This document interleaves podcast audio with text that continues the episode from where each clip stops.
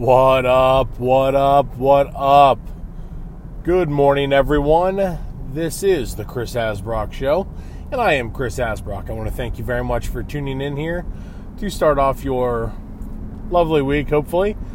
Uh, this is kind of a, a piggyback off of the last episode I did where I had recapped the Bengals, uh, you know, first three rounds of the draft. Um, now I'm going to kind of just kind of go over everything here in terms of the, the total draft and, and, and what was done. Um, as we know, the Bengals, you know, if you look at everything, you know, in whole, they did a, you know, what most people are saying, just a fantastic job of addressing everything in this draft. So that's kind of what, you know, at least that's the consensus around uh, the country is, you know, that, you know, how great of a job they did, you know, and, you know, in attacking the needs and, and getting everything that you know that they do need. Um, obviously, in round one, they took uh, Jonah Williams. The like I said, the Pittsburgh Steelers had they had thrown a wrench in everything when they traded up with the Denver Broncos to take Devin Bush. Uh, exactly the pick ahead of the Bengals, which you know the Bengals. There was a lot of you know the Bengals were you know they were pretty much slotted to take Devin Bush uh, to lead their you know their linebacking corps.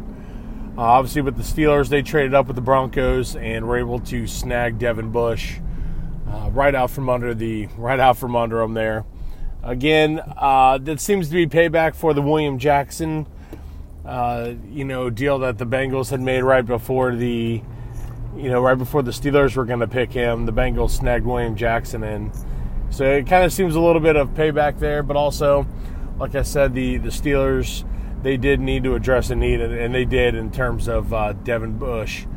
So, you know, that would have been a very interesting situation eh, had the Bengals not, or had the Steelers not drafted Devin Bush, what the Bengals would have done. Obviously, Jonah Williams is, you know, at the time he was the top, you know, he was the top offensive lineman in the draft, and the Bengals obviously snagged a good one. Uh, but it would have been interesting to see what the Bengals would have done had both Bush and uh, Jonah Williams been there at that time. Uh, that would have been the interesting part of it all.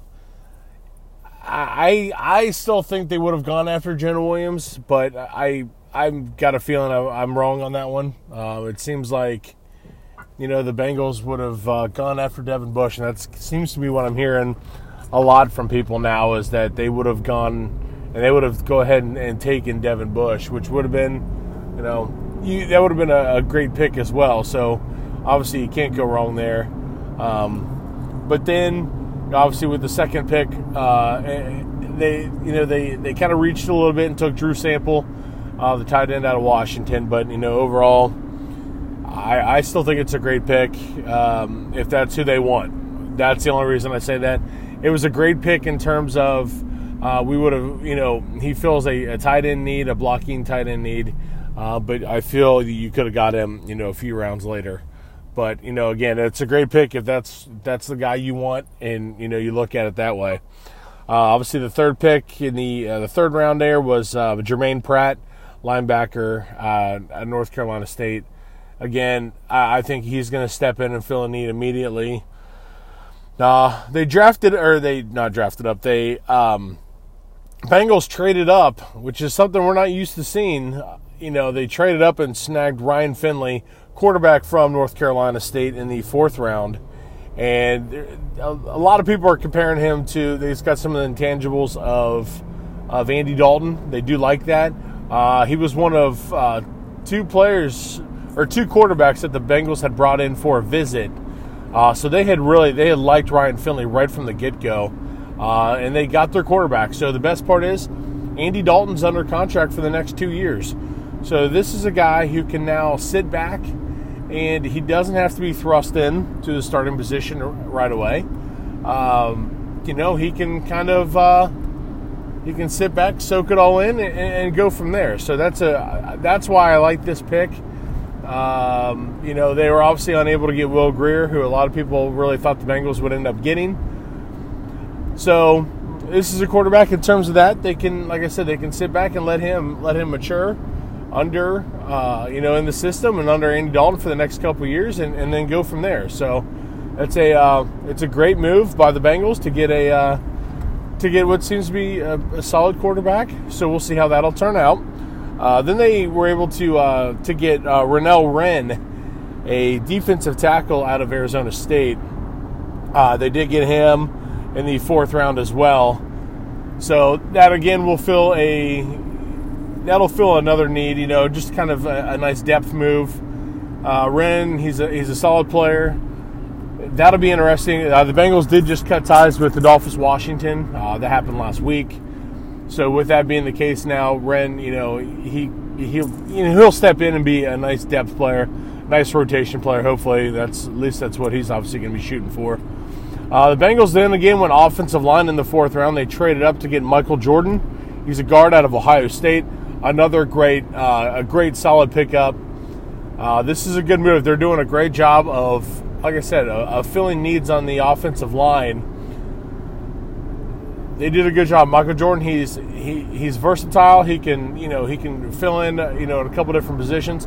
I don't think he's going to be a starter day one, uh, but he's going to certainly compete for a spot on the on the line. You know, to start day one. So uh, he can he can fill in numerous positions. So, uh, again, a, a, great job by the Bengals coaching staff in, in snagging uh, Michael Jordan, again, out of Ohio State. Uh, then they snagged uh, Trayveon Williams because uh, the Bengals did not have a pick in the fifth round. They did trade out of that. Uh, but they did have, you know, well, like the big joke was they had, you know, 47 picks in the sixth round. Uh, they were part. They made, did make a few of those deals to or used a, a you know a handful of those picks to move up in uh, in the fourth rounds there, and those were the picks where they got Finley and Jordan. Um, with the 182nd pick overall in the sixth round here, uh, they got uh, Trayveon Williams out of Texas A&M. Uh, Trayveon Williams is a he's a solid running back. You know, you can get a I, I, believe you can always get a, a, a, solid running back in you know in the later rounds, and that's what they did here. Uh, a lot of people are calling this one a steal. So, you know, this is you know this is a it's a solid move. Um, I, I, think you know you're going to have a move like this. Kind of, it looks like it could spell you know spell out the end of Giovani Bernard here once his contract is over with. Uh, that's what this kind of move uh, at least symbolizes to me in my eyes. I, I see them moving away from, you know, Giovani Bernard eventually. Um, that's just how I, that's just kind of what it looks like right now at this point in time. Uh, you never know. Um, you know, with Mark Walton getting canned uh, due to his, you know, ridiculous actions, you know, and down in Florida, uh, the Bengals obviously cut ties with Mark Walton which was to be expected. Uh, to round out, um, they had two more picks in the sixth round. They uh, did address linebacker again. That was Deshaun Davis. And then they did snag another running back, Rodney Anderson. Uh, that just seemed to be kind of a another another depth move there. To round out the the Bengals draft overall, they um, they snagged Jordan Brown. He's a cornerback. Uh, they got him in the seventh round. He was the 223rd pick overall. Uh, Bengals really did not have any needs in the secondary. They had, uh, you know, they they were able to, you know, sign a you know sign a few guys, you know, this year, uh, you know, this offseason. So you know that really it kind of played out well for them. Uh, so you know, so with that being the case, Bengals obviously did not have a, real major need in the secondary. So they were just kind of able to uh, to take whoever uh, they could, and that's kind of what they did here. So.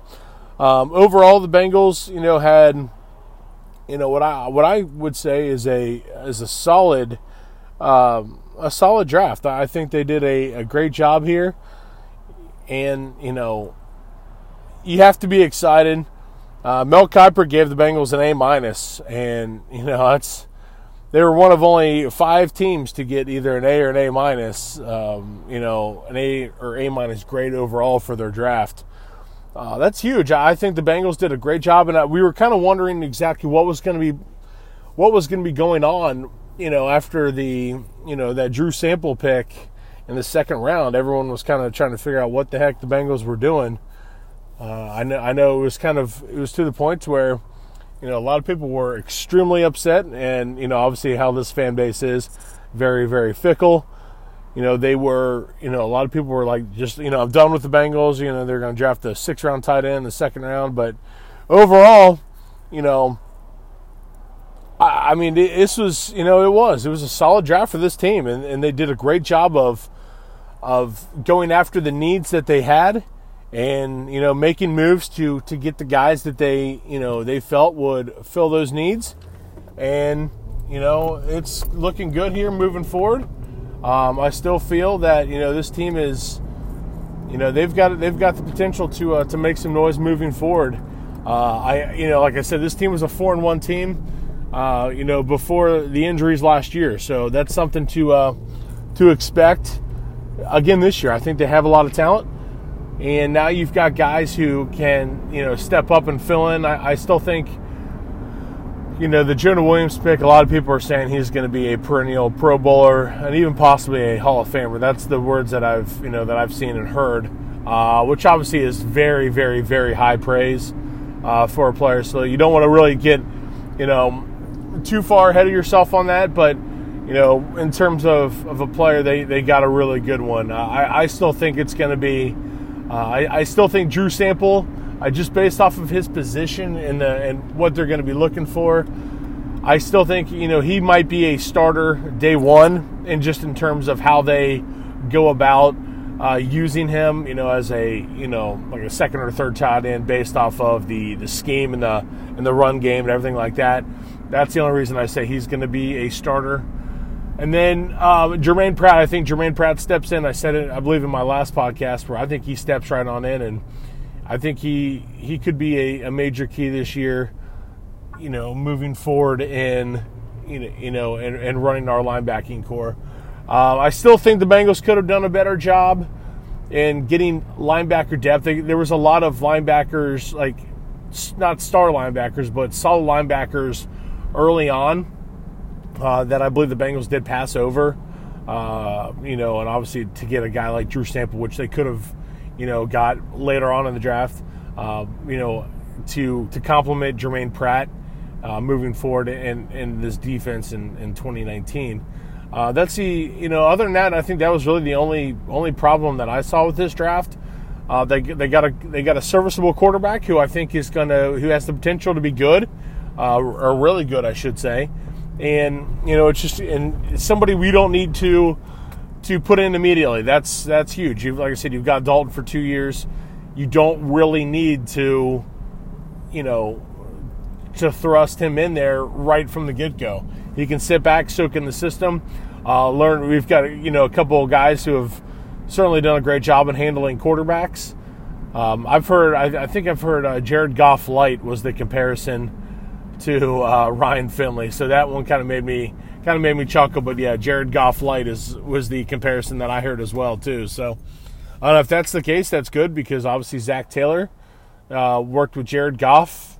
You know, while you know while he was at uh, in Los Angeles. So if that's you know if that's how you know they feel and, and they they want to look at it moving forward, then you know this is you know who are we to say you know this was you know rough. Uh, I still I like it. I like where we're headed. It's obviously going to, you know, if you look at what's been done and how they're moving forward, this is going to be a uh, St. or uh, St. Louis Rams. It's going to be a uh, Los Angeles Rams offense, to where they're going to be running the football, um, a you know some screens and and uh, swing passes out of the backfield and screens to the wide receivers. Um, you know, there's guys that we have there's a lot of skilled guys we have on this on this team that you get the ball in their hands, they can make plays, and that's what you got to do. You got to get your skill players the ball and let them do their thing, and that's what I think you're going to see a lot more of. Uh, Joe Mixon was the leading rusher in the AFC last year. Uh, he's got to get the ball more. Uh, now he gets to run behind a a pretty a pretty damn good offensive line here now that you know, are going to be able to, uh, that should be able to, you know, to really do, uh, do a good job in opening up some lanes for, uh, for Joe Mixon. So, um, overall, I'm going to give them an A minus as well. Uh, I think they could have had an A plus, like I said, if they if they addressed the um, the linebacker need maybe in the second round as opposed to Drew Sample. But you know, I, I can't I, I, can't I can't crap on them for it. They had a great great draft, I believe. Uh, one that I think you're going to see really blossom. You know, and, and, these guys really develop, and you know, under under Zac Taylor and this coaching staff. Uh, which again, we all we all don't know what's going to be going on with them. You know, none of these guys have, you know, really been you know, they've been coaches, but, you know, under, Zac Taylor's never been a head coach. So that's interesting, but we'll see. You know, we'll see how it goes here. This is going to be an interesting, uh, an interesting time here in Cincinnati. Cannot wait for, uh, you know, for, you know, the rookie mini camp and everything like that to get these guys in here and, and under uh, Zac Taylor to see what he can do with some of these guys. It's going to be a lot of fun. This is going to be a good season. I truly believe that. You know, this team is, uh, you know they're set up for for what I believe some success. I, I think I think them and the uh, and the Cleveland Browns are going to be interesting teams to watch uh, moving forward. And uh, again, it's going to be a lot of fun.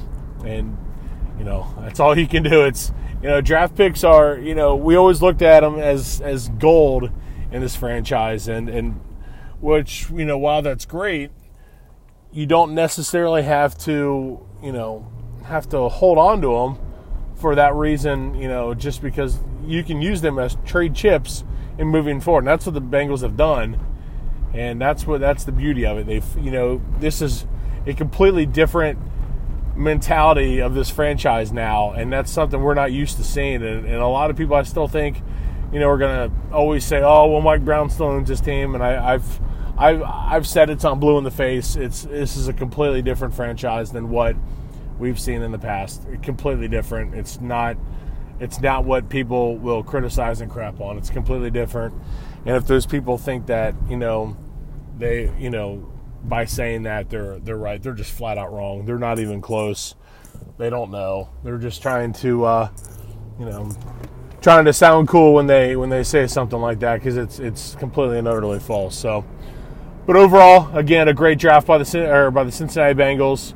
Uh, it's going to be interesting, like I said, moving forward, and we shall see, you know, how they, you know, how they look here moving forward in, in the preseason and and going into the uh, 2019 regular season that first week in Seattle. So it's going to be a lot of fun, folks. Uh, you know, just sit back and enjoy it.